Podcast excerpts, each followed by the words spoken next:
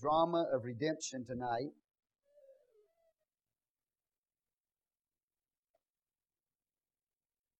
In the 17th chapter, we had Jesus bringing to the ends his private ministry to his own. Now, in the 18th chapter, we have Jesus starting or beginning his public drama of redemption. The 18th chapter. So if you'll look at it, please, in verse 1. When Jesus had spoken these words, he went forth with his disciples over the brook Kidron, which was a where was a garden, into the which he entered and his disciples. And Judas also, which betrayed him, knew the place, for Jesus oftentimes resorted thither with his disciples. Judas then having received a band of men, and officers from the chief priests and Pharisees cometh thither with the lanterns and torches and weapons. Jesus, therefore, knowing all things that should come upon him, went forth and said unto, unto them, Whom seek ye? They answered him, Jesus of Nazareth. Jesus saith unto them, I am. And Judas also, which betrayed him, stood with them. As soon then as he had said unto them, I am, they went backward and fell to the ground. Then asked he them again, Whom seek ye? And they said, Jesus of Nazareth. Jesus answered, I have told you that I am. If therefore ye seek me, let these go their way, that the saying might be fulfilled, which he spake of them which thou gavest me, have I lost none. Then Simon Peter, having a sword, drew it, smote the high priest's servant, cut off his right ear. The servant's name was Malchus. Then said Jesus unto Peter, Put up thy sword into thy sheath. The cup which my Father hath given me, shall I not drink it? Then the band and the captain and officers of the Jews took Jesus and bound him and led him away to Annas first, for he was father in law to Caiaphas which was the high priest that same year. Now Caiaphas was he which gave counsel to the Jews that it was expedient that one man should die for the people. Everybody said, Amen.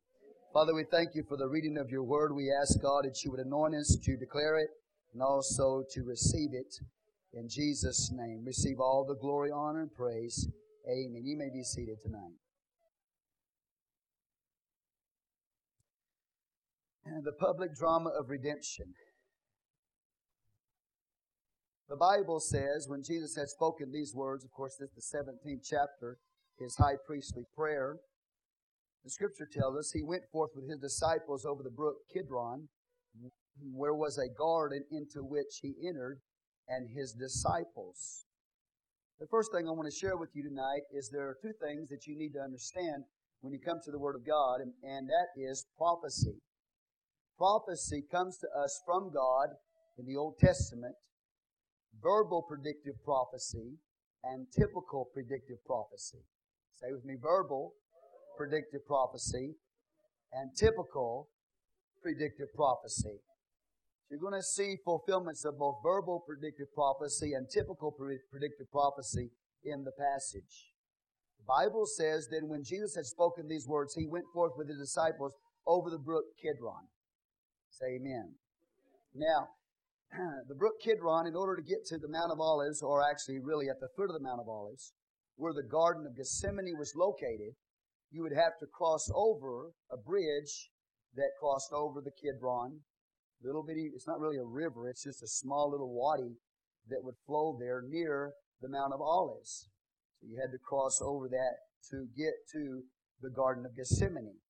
Now, when we look at the brook Kidron, Let's go over to 2 Samuel in the 15th chapter.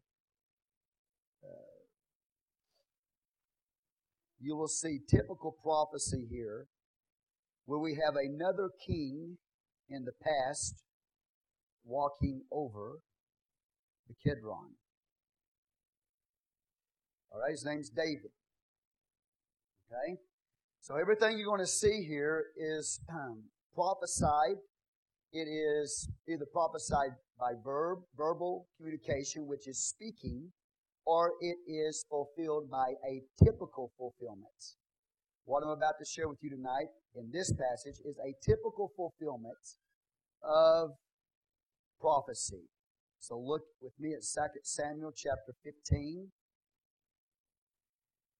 where we have, as I said, another king in the Old Testament who crossed over the Kidron. Look at verse 23. And all the country wept with a loud voice, and all the people passed over. The king also himself passed over the brook Kidron, and all the people passed over toward the way of the wilderness. So we have another king in the Old Testament who passed over the brook Kidron. It is a type and a shadow of Jesus Christ who will go across the brook Kidron. You with me tonight? Now, what caused David to cross over the brook Kidron is because his best friend and his counselor, Ahithophel, betrayed him. Okay? So, having been betrayed by Ahithophel, his counselor and best friend, he leaves Jerusalem. And as he goes out of Jerusalem, he crosses over the Kidron, uh, that wadi there by the bridge, just like Jesus Christ. You will see in the passage in John the 18th chapter that Jesus is also going to be betrayed by his friend. And at that time, he is going to cross over the Kidron, uh, let's say, river, or that little creek there that was there. So it's a fulfillment typically. Now, that happened to David hundreds of years before Jesus came into the world. But it was a pattern that would take place in the future. So that Ahithophel is a type of Judas Iscariot, and King David is a type of Jesus Christ. So he is being betrayed just like Jesus was betrayed by his friend and by his counselor. Okay? He crosses over the Kidron River.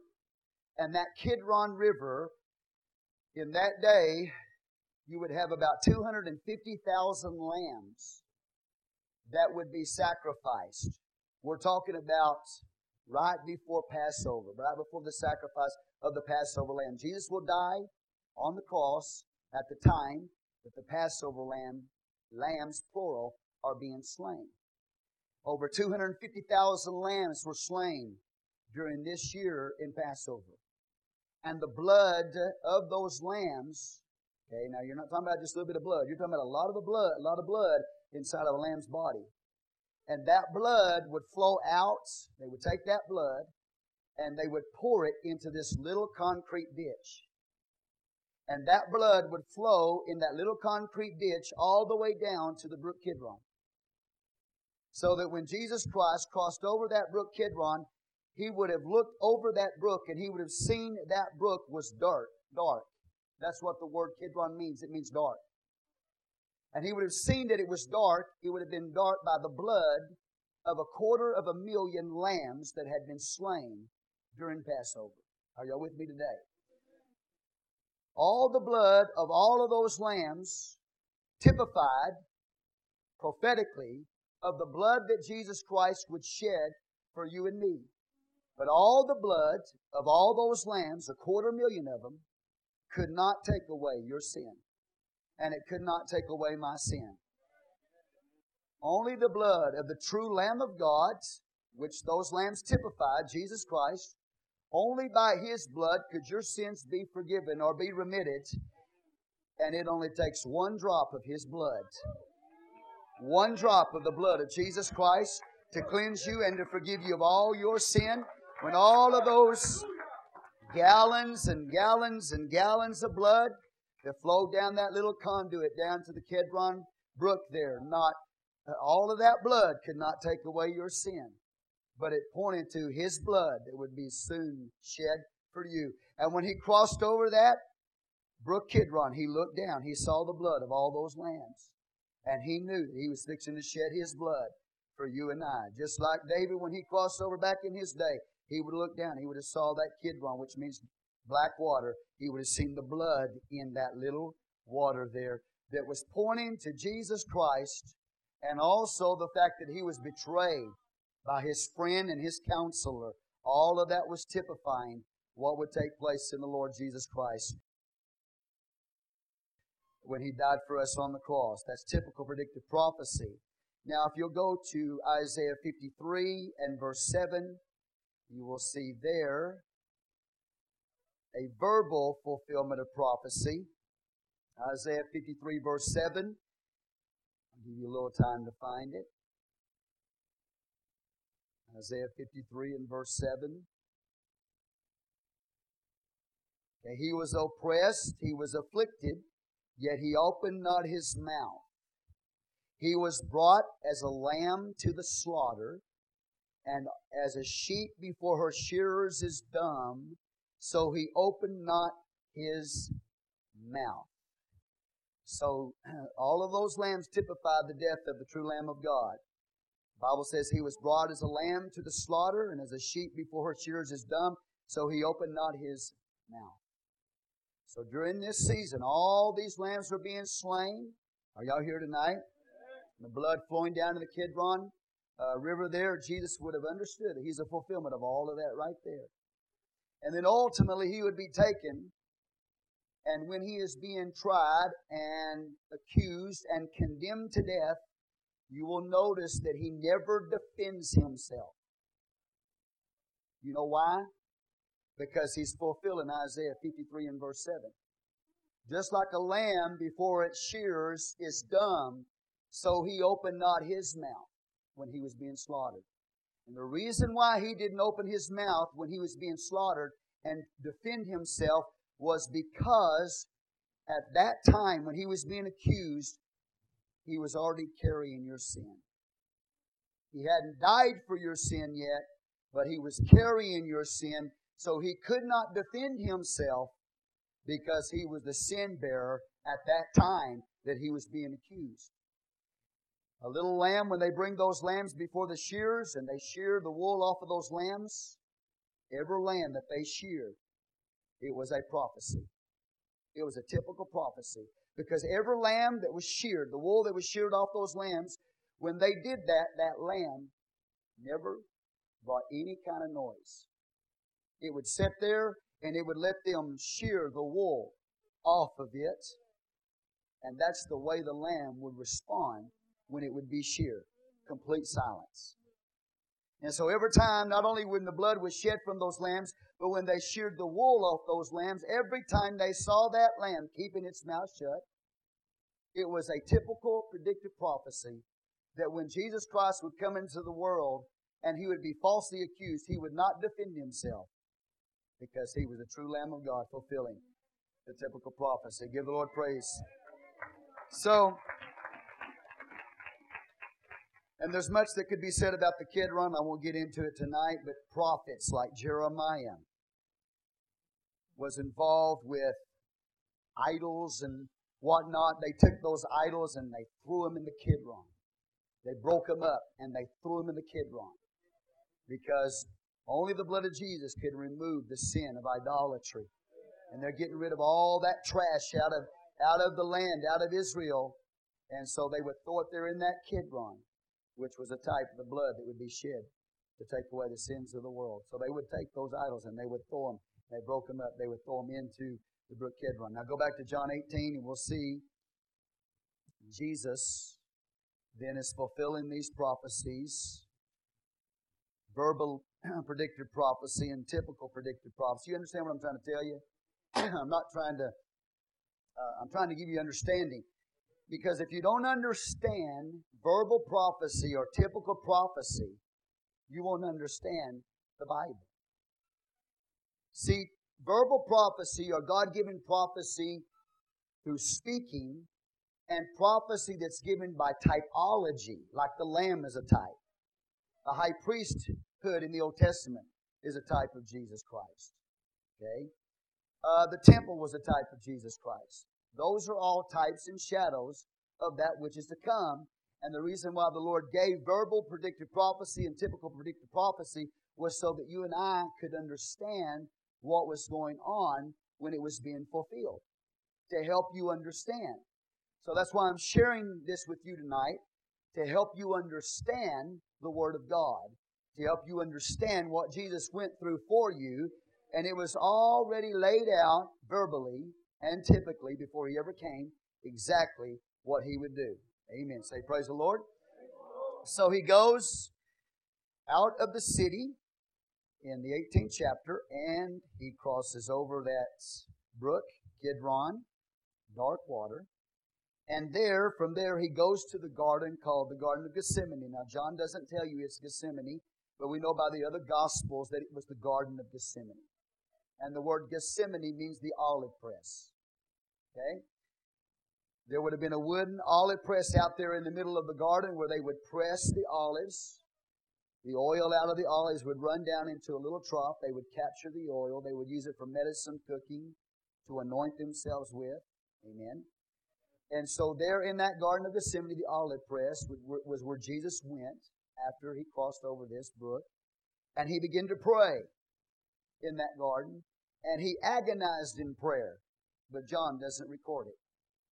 And the reason why John does not record his agony in prayer in the Garden of Gethsemane, the Garden of the Olive Press, is because John's focus is on the deity of Jesus Christ, and his focus is on the glory of Jesus Christ. Are you here?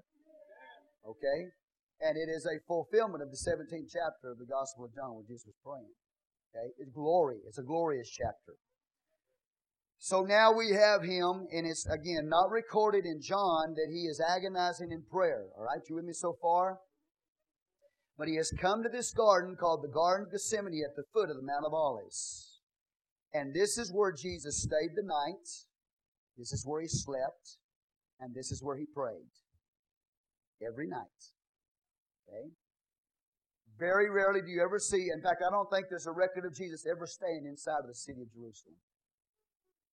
Okay, the Gospel Luke tells us that during the day he went into the city of Jerusalem, and at night he went out of the city of Jerusalem and he stayed in the Mount of Olives. So he slept under the open air, and he prayed at nights under the open air. And this is where he resided. That was his place. Now, at the end of his ministry, he would stay at Bethany with his friends, Lazarus, etc.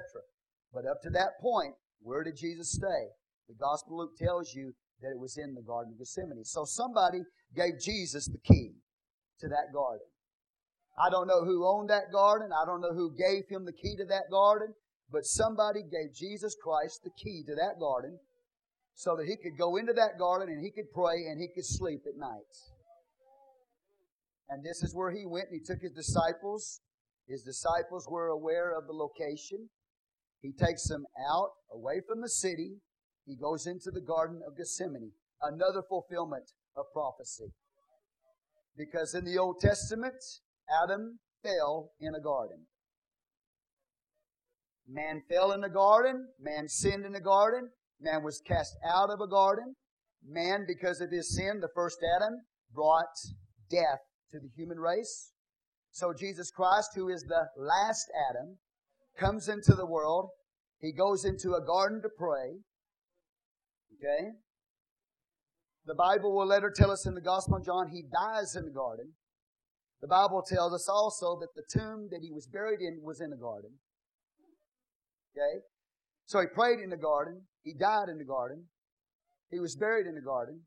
He rose from the dead in a garden.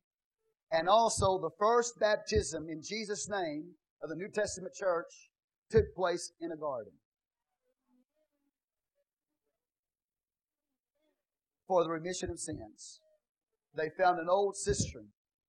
A cistern is what is, hold, is what holds water. And, and they took and they baptized converts in the New Testament church in those cisterns that were found in the garden. So God, listen, God is in control of everything that's going on here, all of the events. He's fulfilling typical prophecy and verbal prophecy all the way through these passages. Everything has to be fulfilled to the letter. Every dot has to be there. Eh, you know what I'm saying? Every everything has to be crossed. Every T. Are y'all here tonight? Because God is in control of everything that's going on. Now, can you imagine if Jesus Christ had stayed in the city of Jerusalem during the time of the Passover? What disturbance would have taken place when you have 600 people coming to try to capture him and take him away. The disturbance that would have taken place in the city, the people would have been disturbed. You hear? The feast of Passover would have been disturbed. And in, so, in order to protect also the people, along with fulfillment of prophecy, he left the city. But he did not leave, leave the city to hide. He left the city to be found. If he wanted to, all he had to do was miraculously disappear. If he wanted to. You think you could find him if he didn't want to be found? You couldn't find Jesus Christ if he didn't want to be found. If you, if you came up on him, he, he can miraculously just disappear and, and be somewhere else. He wasn't hiding from them. He wanted to be found. That's why he went where he went, so he would be found. So the Bible says, having crossed over the brook Kidron, where was there was a garden into which he entered, and his disciples say, and his disciples. And Judas also, which betrayed him, knew the place, for Jesus oftentimes resorted thither with his disciples. The devil knows where you pray. The devil knew where Jesus prayed. The devil knew where Jesus was going to be at that, that moment in that time. It was no secret because he had gone with those disciples and he, he was with Jesus during those times of prayer. The whole time Jesus was praying, the devil was standing right there so that the devil knew where he prayed. I want you to think about that just a minute. I don't want to just rush over this part. Amen. I'm not rushing over anything. I'm giving you truth. But think about that. Wherever you pray, the devil knows where your prayer is. He knows the location that you go to. Are y'all here tonight? It reminds me of an old farmer preacher that would go out into his cornfields and he would start praying. He would seek God out there in the cornfield. And I'm telling you the truth. The place that old farmer preacher went to pray produced more corn and better corn than the rest of the field. That's a true story. God's blessing will be upon you when you pray. Amen. But don't forget that the devil might be standing in that place when you get up to go. I don't know where you pray at night. All right? But wherever you're praying at night, just, just be aware of the fact that the devil knows exactly where you're praying and he might be waiting for you when you get there. And I'm not trying to, to scare you or anything. I'm just telling you the devil knew where Jesus prayed and the devil brought this army to Jesus in the location of his prayer. See, a lot of times you start praying, you don't just feel God. There's another presence that you become aware of. Are y'all here tonight? And a lot of times you come to church, it's not just the presence of God that you feel, but there is another presence that you feel in the house of God. It's not God and it's not a, it's not a, a good angel. It's a demonic angel. It's a, it's a fallen angel named Lucifer. You have to have discernment to know what presence is around you. But just be aware of the fact that when you pray, the devil knows where you're praying, and a lot of times that's where he's going to show up. He's going to be standing right there when you're praying. And so, Judas Iscariot, Jesus, one of his disciples, handpicked, chosen by Jesus Christ to be his disciple. We've already covered Judas Iscariot and all of his problems, you know. Uh, but he is leading this army out to take Jesus Christ. Now watch, verse 2, and Judas also, which betray him, knew the place, for Jesus oft times resorted thither with his disciples. This was the place where Jesus prayed, and this is where he slept. Verse 3, Judas, then having received a band of men and officers, a band is a cohort, cohort, and a cohort is anywhere from 200 to 1200 soldiers. Can you imagine that? That Judas Iscariot, the devil, goes and is given by Rome and also by the Pharisees, the high priest there, gives Judas an escort of anywhere from 200 to 1,200 people. Now it's estimated that about 500 to 600 people actually went there that night to capture Jesus Christ. You talk about crazy men. Crazy men. Well, I think the reason why they sent five or six hundred people to capture Jesus is because they were afraid of Jesus Christ. And they thought, we better send a large army to capture this man. We've seen the miracles that he's done, the power that he's demonstrated, so we better take a large army to be able to capture Jesus. So they got a cohort of Romans, you know, 500, we'll just say around 500 people.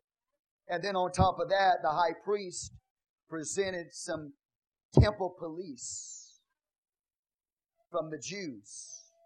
So you've got the Gentiles, the Roman soldiers, and you have the temple police provided by the religious system. So you have the government and you have religion converging in the same place. It's an antichrist system. And they are going out to get Jesus Christ. Now think about that. I want you just to meditate on that just a minute. That tells you that at that time, now the Romans didn't know who he was. They didn't know who Jesus was. They just knew that they were under orders to go and capture that man. And probably the Jewish police that went with them that night did not know who he was. Okay? Are y'all awake tonight?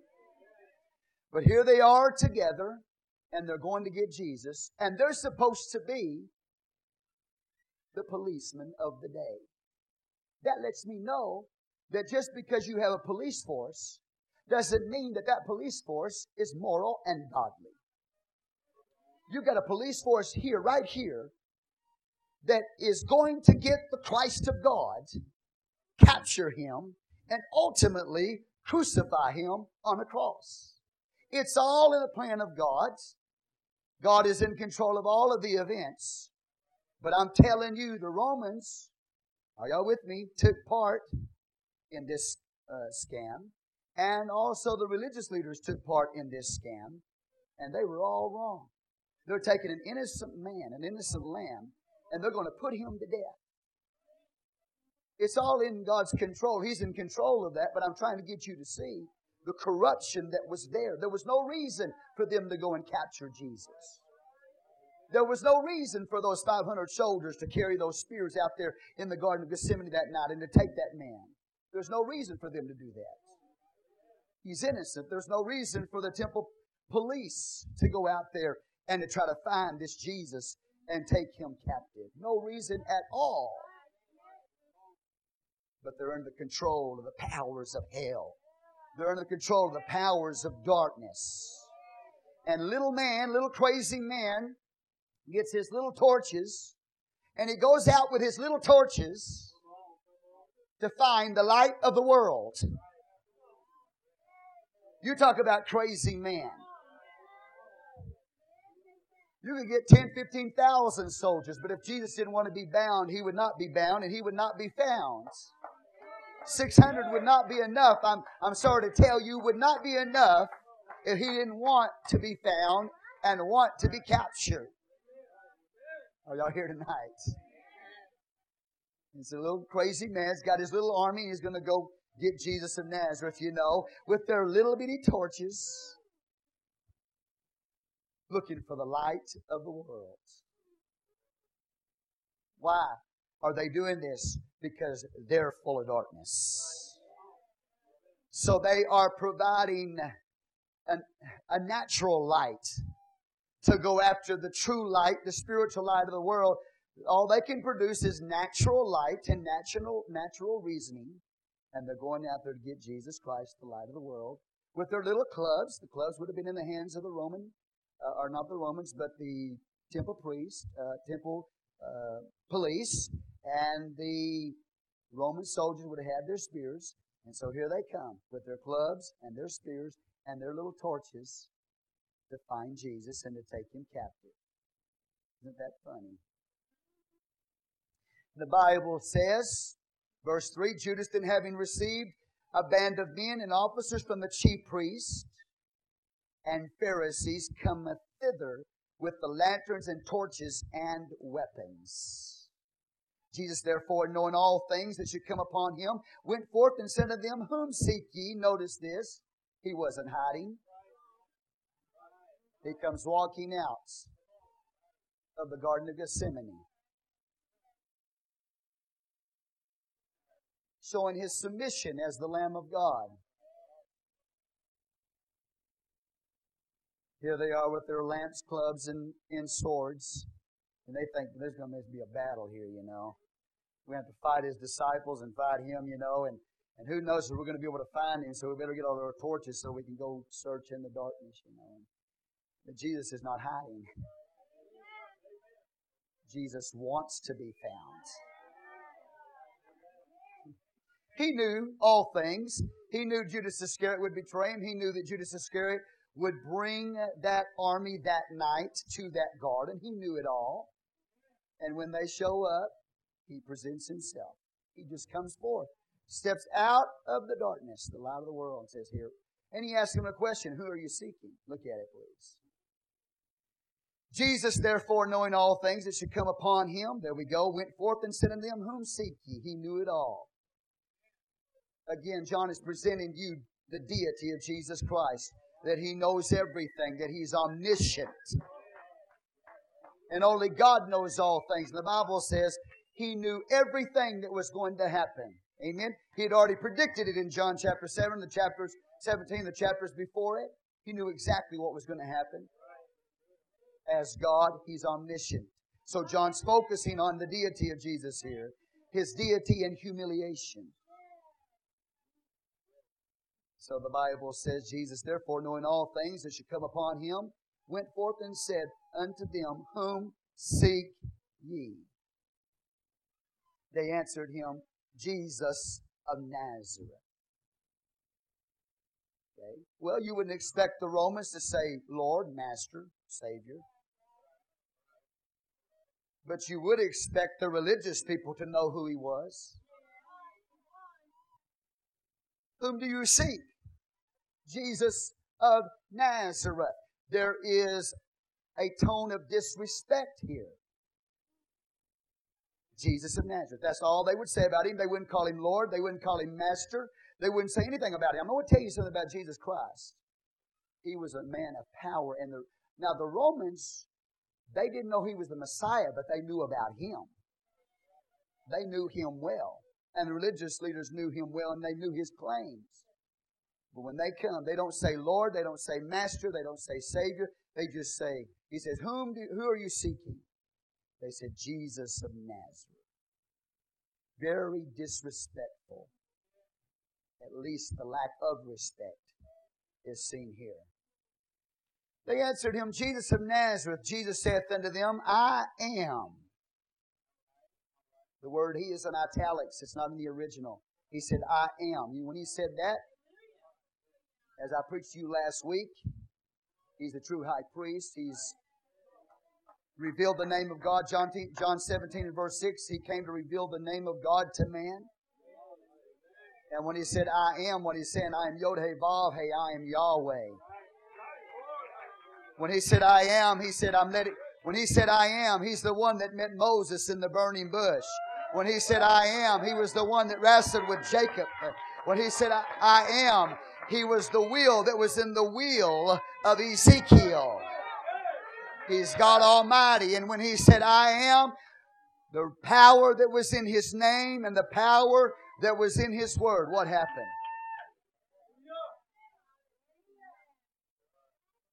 Judas also, which betrayed Him, stood with them. And that's important to know. And when Jesus says, I am, what does the next verse say?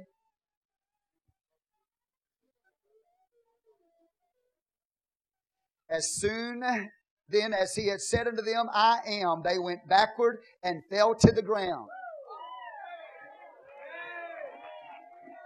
They should have fallen forward in worship. But instead they fell backward in terror and fear. And when he said, I am, he just, can you imagine 600 people laying on their backs? But I want you to understand something. The Bible says Judas stood with them, which means the devil was on his back too.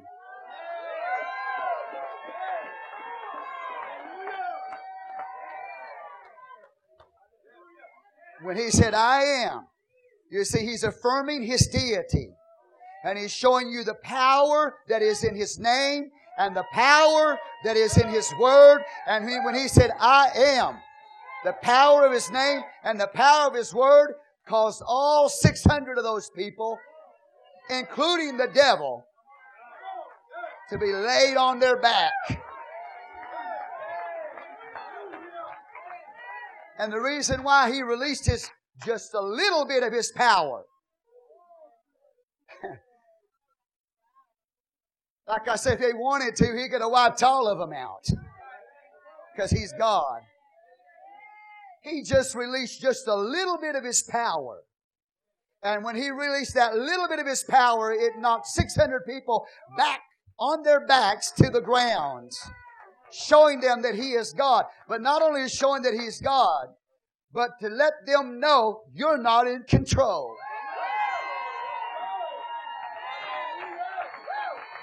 God is in control of the whole thing. And as God, He knew everything that was going to happen that night. And when He spoke as God, they went to the ground just by His word. He didn't have a gun. He didn't have a sword on him. Just His word drove them to the ground. And I want you to know when they went to the ground, there was confusion in their minds. What has just happened to me? Well, it's to let you know, you cohort of soldiers uh, with your spears uh, and you temple policemen with your clubs uh, that you have no power over him. And it's to let you know that Jesus is not a victim, they are. Give God praise in the house. So you 600 people that have come out here, you think you're in charge and you think you're in control. Jesus letting you know right off, right now, that you're not in control, you're not in charge, that He as God is in control of everything that's happening. Every moment He is in charge of that and in control of everything that has happened. They are the victims. He's the victor. He's just fulfilling the mission that God has sent him as a man, but he's also God and he's letting them know you're not in control. You couldn't have found me if he didn't, you couldn't have found him if he didn't want to be found. Come on, somebody. So it's not, it, you know, no matter how many numbers you bring, he's still in control of everything that's happening right now. And he's in so much control that the devil, if the devil thought he was in control, if the devil thought he had any power, the devil was on his back. Because the Bible says Jesus called Judas Iscariot the devil. So you got the devil laying on his back. But I tell you what you do. Instead of falling backwards when the power of God hits you, it's better if you fall forwards in worship. And I think I've shared, you, shared with you this before, but a lot of people go lay hands on people and they start going backwards. You know what I do when people start going backwards? I try to grab a hold of them, hold them up. You with me tonight? Come on, give God praise in the house.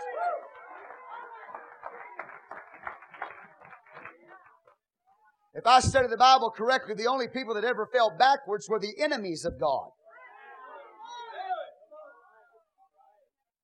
So I want you to lay, come on, preacher, lay hands on me so I can go out backwards.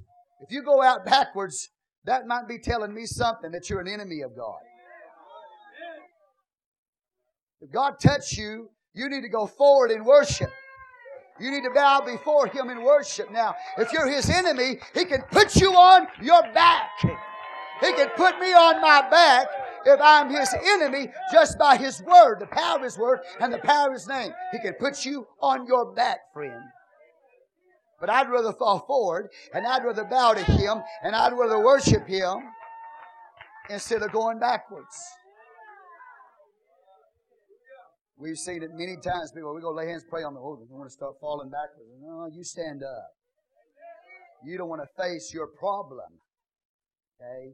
You're trying to, you know, find a way out of, of uh, dealing with your problems. So a lot of times people just go out so they don't have to face the problems that are in them. I make them stand up. Say praise the Lord. Give God praise in the house.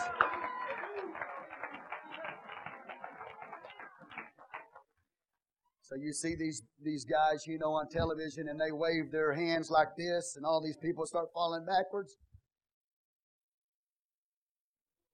I'm telling you tonight, the only people that ever fell backward in the Word of God were the enemies of Christ. Give God praise in the house.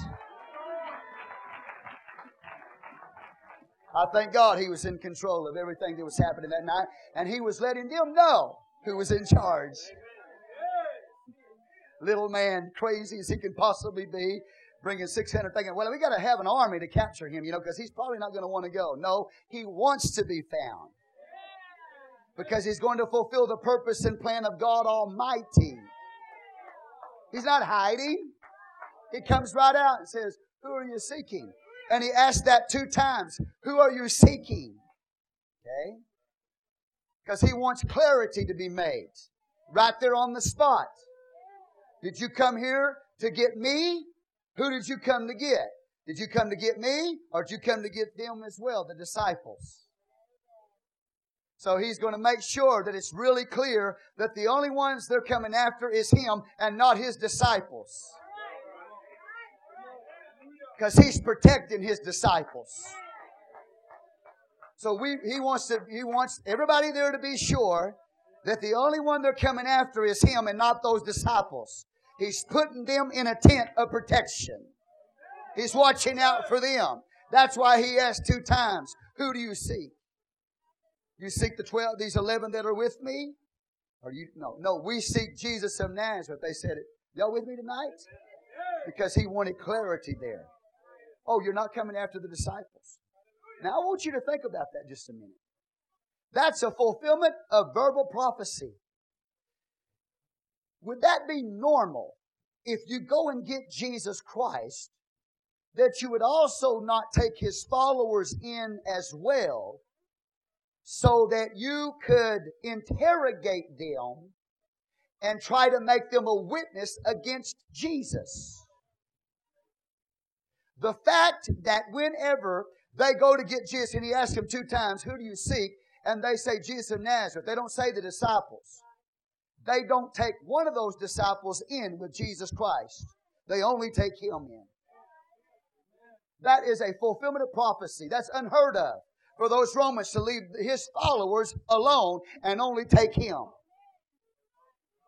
God is in control. He's protecting His disciples. He's watching out for His disciples the whole time. Who do you seek? I'm going to prove it to you by the Word of God.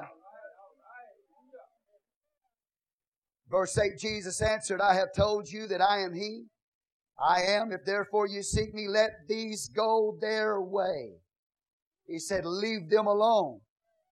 You leave my disciples alone. He's protecting them. Not one of them is going to be lost. Not one of them is going to be taken captive. They're all going to be scattered, just like the Bible said. They would all, all scatter. The shepherd would be smitten and the sheep would be scattered. And it's a fulfillment of prophecy that not one of those disciples were taken in by those policemen. I'm going to tell you something tonight.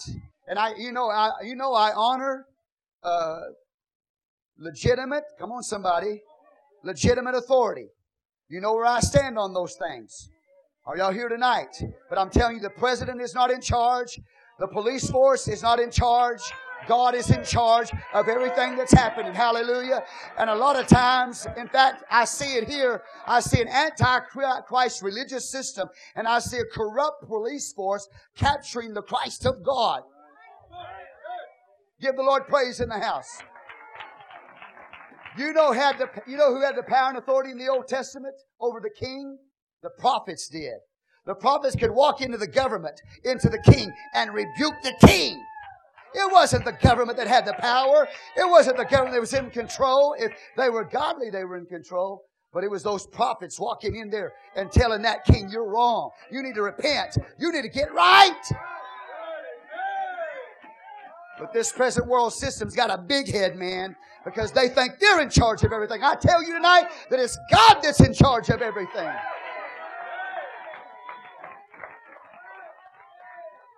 Are y'all here tonight? You got to open up your eyes. He's in so much control, they won't take one of them in to testify or to be a witness against him. said, All right, praise the Lord. You come out to get me, I'm going to submit to you. He's going to submit to them. He's going to allow himself to be bound. Why would he do that? Because he loves you and me. Are y'all here with me? He wants to save you and me. He wants to save these Roman soldiers. He wants to uh, save those Jewish temple police that are there. He wants to save everybody that's there that night. Come on, somebody. But he's got to get it across to them that they're not the ones that are in charge. The only reason why they could be a Roman soldier or they could be a temple police is because God allowed them to be in that position or God put them in that position. And he's letting them know he's in control. But every one of those people need to be saved. His disciples are going to go free. And not one of them will be captured, and not one of them will be asked to testify against Jesus Christ. Give the Lord praise in the house.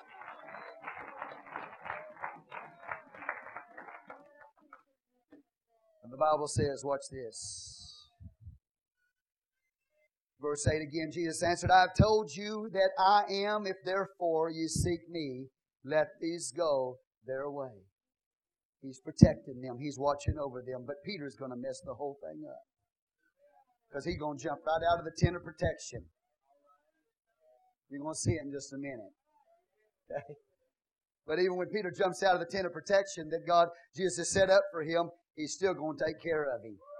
And, and listen to me, Peter better thank God that Jesus was there that night.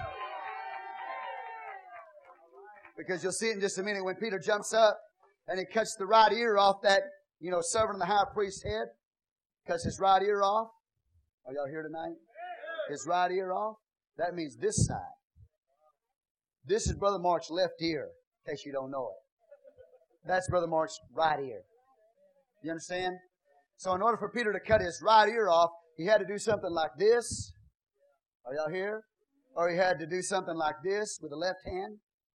Or he had to do it like a coward from behind with right hand cutting his ear off. You understand what I'm telling you? When he jumps up and he cuts that ear, we'll see it in a minute. Malchus, he better thank God that Jesus is there to put that ear back on and to create an ear. That he had the power, uh, power of God to create, do a creative miracle and put that earlobe back on his ear. He probably didn't cut his whole ear, probably just the earlobe off. But Jesus was standing there, put the ear back on, praise like I re- recreated that ear, praise the Lord. You, he better thank God Jesus was standing there that day because the Romans, listen to me, the Romans were not weak. The Romans would have jumped on him and cut him to pieces if it hadn't been for Jesus Christ standing there and restoring the ear. He protected Peter even when Peter jumped out of the tent of protection. And as we go through this, and I know I'm just getting into the 18th chapter, but you're going to see two dramas unfolding in the rest of these chapters. You're going to see the drama of Peter and the drama of Jesus Christ side by side. You're going to have two dramas. You're going to see how man acts on his own. And you're going to see how, come on somebody, how God responds to the actions of men. You're going to see the drama between Peter and Jesus Christ. And what Peter does is going to show the strength of Jesus Christ. And what Peter does is going to show the weakness of man acting on his own. So anyway, I already jumped over there and already preached it to you, but but he's got his disciples in his hands. He's protecting them. He's watching over them. They're in a tent, amen, that he has prepared for them, spiritually speaking. The Bible says, look at it in verse 9, that the saying might be fulfilled which he spake of them, which thou gavest me, have I lost none. The only one is the devil that was standing there that night. And he didn't lose him because he never had him. Are y'all here tonight? I thank God for his protection. Verse 10 Then Simon Peter, having a sword, drew it, smote the high priest's servant, cut off his right ear. The servant's name was Malchus. All of this, are y'all here? In one sense, you could commend Peter for his desire. He's ready to take on 600 people to protect the tree of life.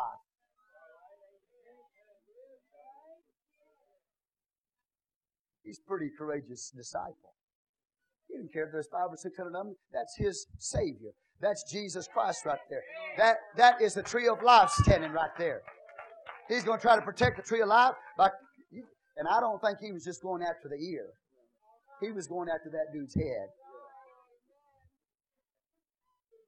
He wanted to take his head off. But the problem with Peter, he's a fisherman. He's not a very good swordsman.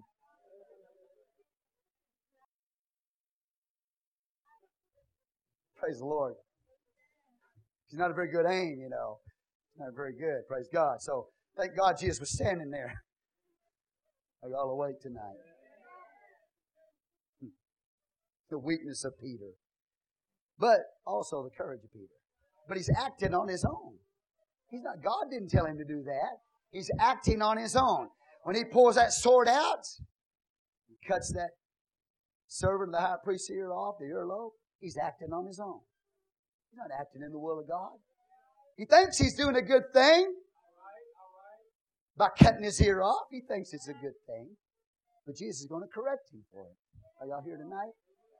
And you go back in the Old Testament, you'll see a sword. In the Old Testament, in the Garden of Eden, the Bible tells us after the fall of the first Adam, there was an, a, a cherubim, a, an angel that was set there, I'll say it that way for understanding, that was put at the entrance of the garden with a flaming sword to keep the way to the tree of life. And now in the New Testament, we see a man trying to protect the tree of life by cutting this servant's ear. Oh, he's trying to kill him, is what he's trying to do. But you see that sword in, after the fall of the first Adam, it kept burning and kept burning and kept burning to keep the way of the tree of life. Peter pulls that sword out. He's trying to protect the true tree of life here.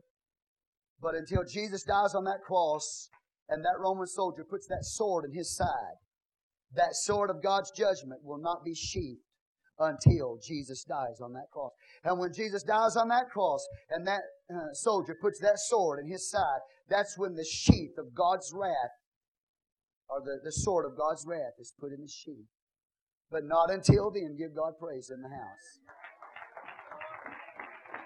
So he thinks he's doing a good thing. He's acting like the cherub of the Old Testament there at the Garden of Eden, the entrance there that had that flaming sword. He thinks he's doing God a service.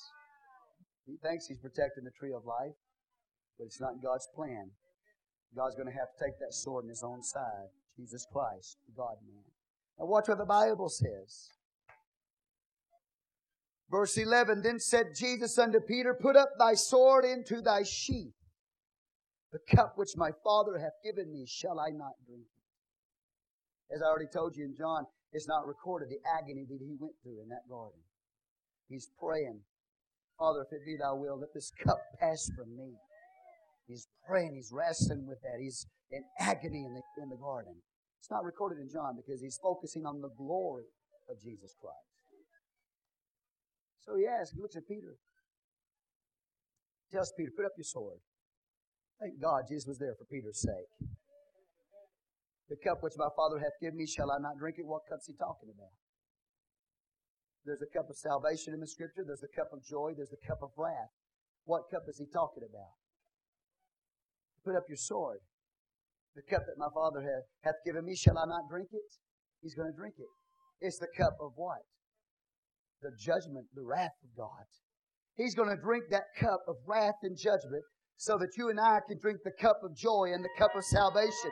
He already told him in John chapter 17 about the joy that he wanted to give them. But before they could have that joy, he has to drink that cup of wrath and judgment. I thank God tonight because he drank the cup of wrath and judgment. That tonight I can drink the cup of salvation and the cup of joy. That's why he came, was to drink that cup.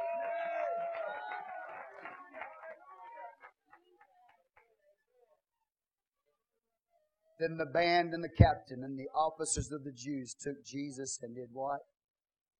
Bound him. You're, bound, you're binding God in flesh. Do you understand tonight how much He loved you? He loved you so much that He was willing to be bound that you might be made free. You understand tonight that he set the whole thing up so he would be found? Why would he do it? He didn't have to, but he did. Don't you ever think in your mind that he had to do it? God provided himself a sacrifice. Nobody made him do this. He didn't have to, but he did. He was willing to be bound that you might be free. He was willing to die for you that you, you might have eternal life.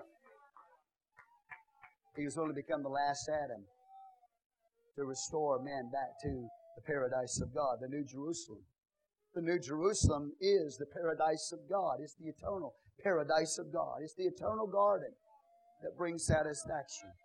And the only way that you and I could get back there is if He was willing to be found and willing to be bound. Just like Joseph was willing to be bound and his feet were hurt in the fetters. Jesus Christ was willing to be bound in order to bring salvation to you and I. Give the Lord praise in the house. the Bible says,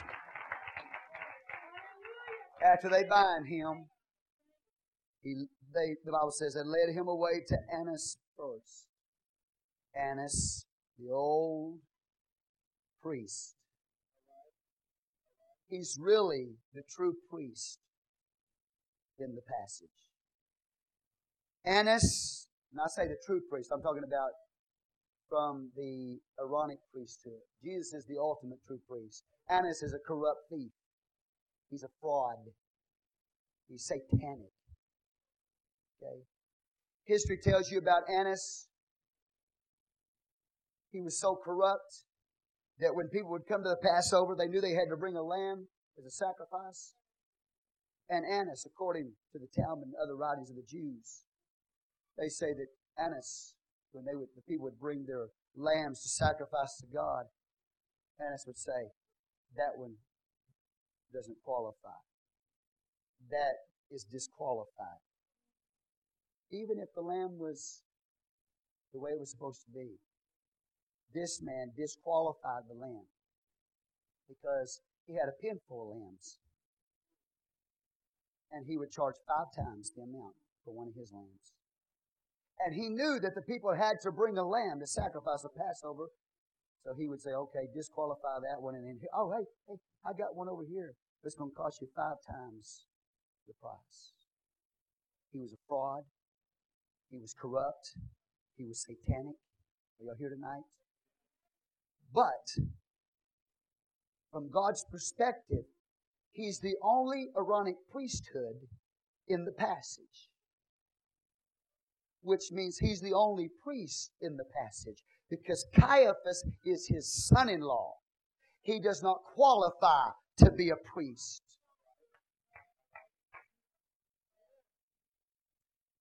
Annas is sort of like the high priest,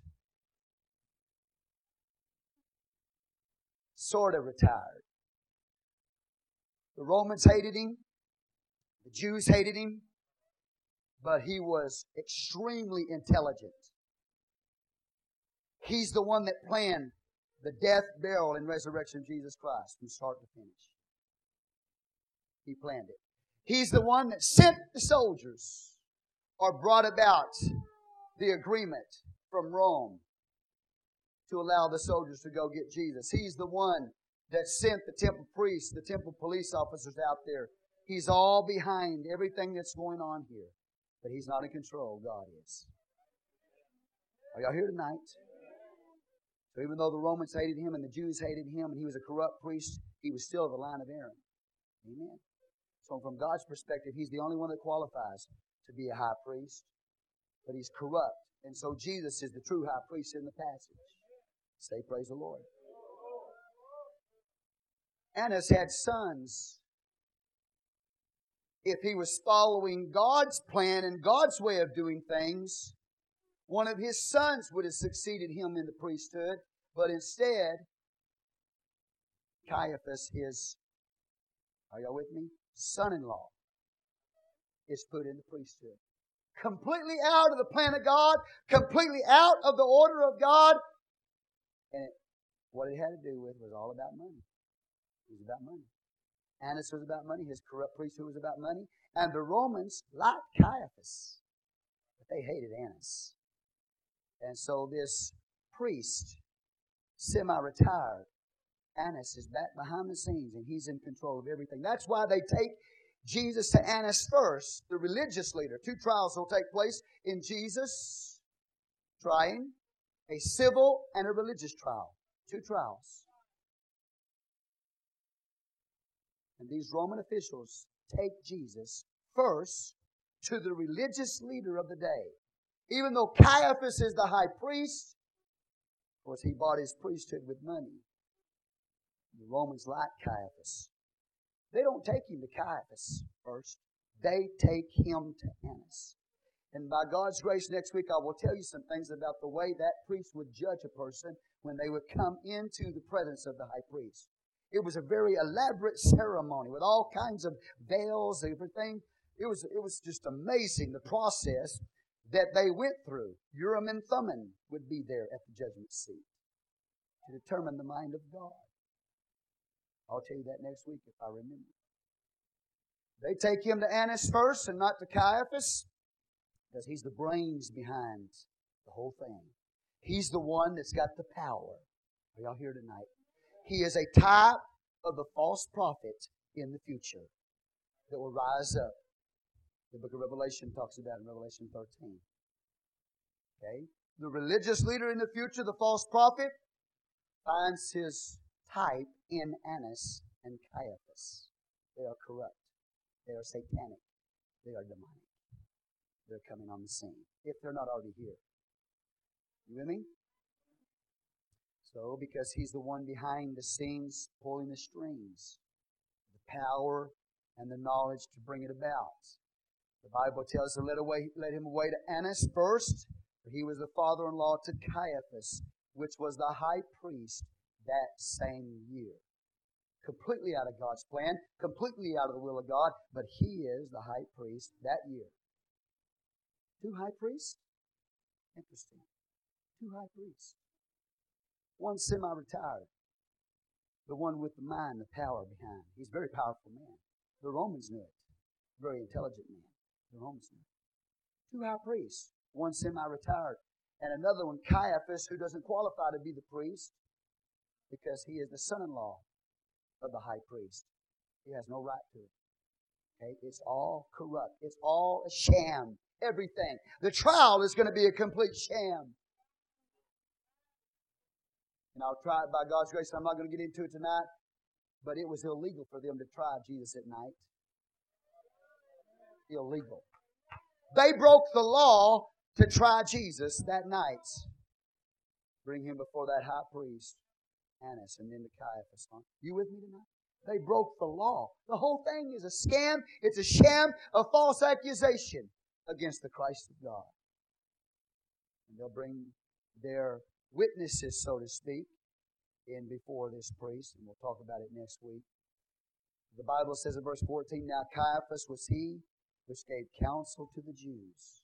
And what did he say? That it was expedient that one man should die for you see, he planned the murder of Jesus Christ. He's the one that said it is expedient that one man should die for the people. When he said it, he didn't realize that God took his vocal cords and his tongue and made him say it. When he said it, it was just simply a plan to kill Jesus and murder. Why would Annas hate Jesus so desperately? How many times did I tell y'all Jesus went in the temple and cleansed the temple and overthrew the money changers and, and drove the sheep? How many times did I tell you? A minimum of two, most likely three times. Jesus put Annas out of business. And when Jesus went in there and overthrew the money tables, uh, the money changers' tables there, that was Annas's money that was laying on the ground. When he drove those, those that, that cattle and those sheep out of there, that day, amen. He told him, look over there, said, Here, you take the doves, keep the doves. To the top of the Holy Ghost that will follow the law. You keep the you keep the dove.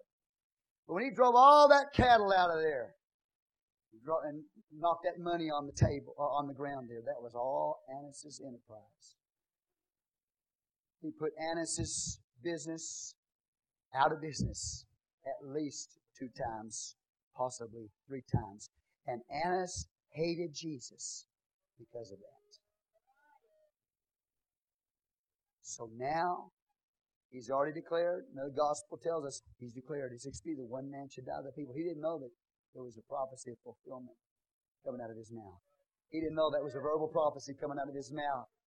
That's exactly what was going to happen. He was going to die for the nation. And not just die for the nation, but die for you and I. It was expedient that one man should die for the people. From God's perspective, that was true. But he said it because he's the one that planned the murder of Jesus. He's the brains and the power behind the whole thing. I'm going to stop there. And next Wednesday, I'll talk to you about the process of trial. And I'll talk to you about the two dramas that will unfold. The drama of Jesus Christ in redemption and the drama of Peter side by side. Showing you the weakness of man and the strength of Jesus Christ the whole time.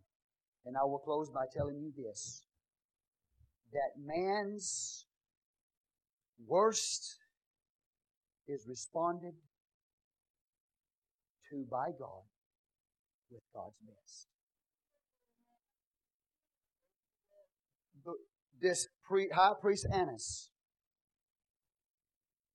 he's man's worst.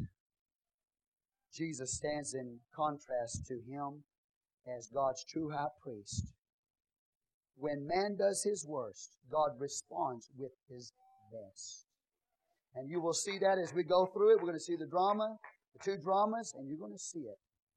God willing. When man does his worst, God does his best. Father, I come before you tonight. I thank you for your grace and your mercy and your power and your strength. I thank you for your word. I thank you for your salvation. I thank you that you are willing to go and die for us on a cross. I thank you, Lord, for this great salvation you have provided for us. And everybody said in Jesus' name, if you love Him for it, lift your hands and praise Him. Hallelujah to the Lamb. God, I give you worship. I give you praise. Thank God. Thank God. Thank God. Thank God. Praise God.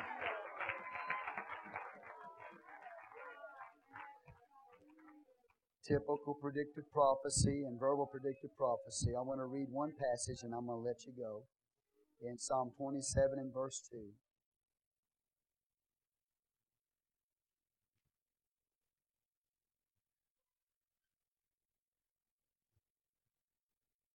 When the wicked, even mine enemies and my foes, come upon me to eat up my flesh, they stumble and fail. He was in complete control of everything that happened that night. The devil wasn't in control. Annas wasn't in control. Caiaphas wasn't in control. The Roman soldiers weren't in control. The temple police weren't in control. When they came to eat up his flesh, they stumbled and fell. I'm glad to know a Savior like that. Hallelujah. Bow your head one more time. Just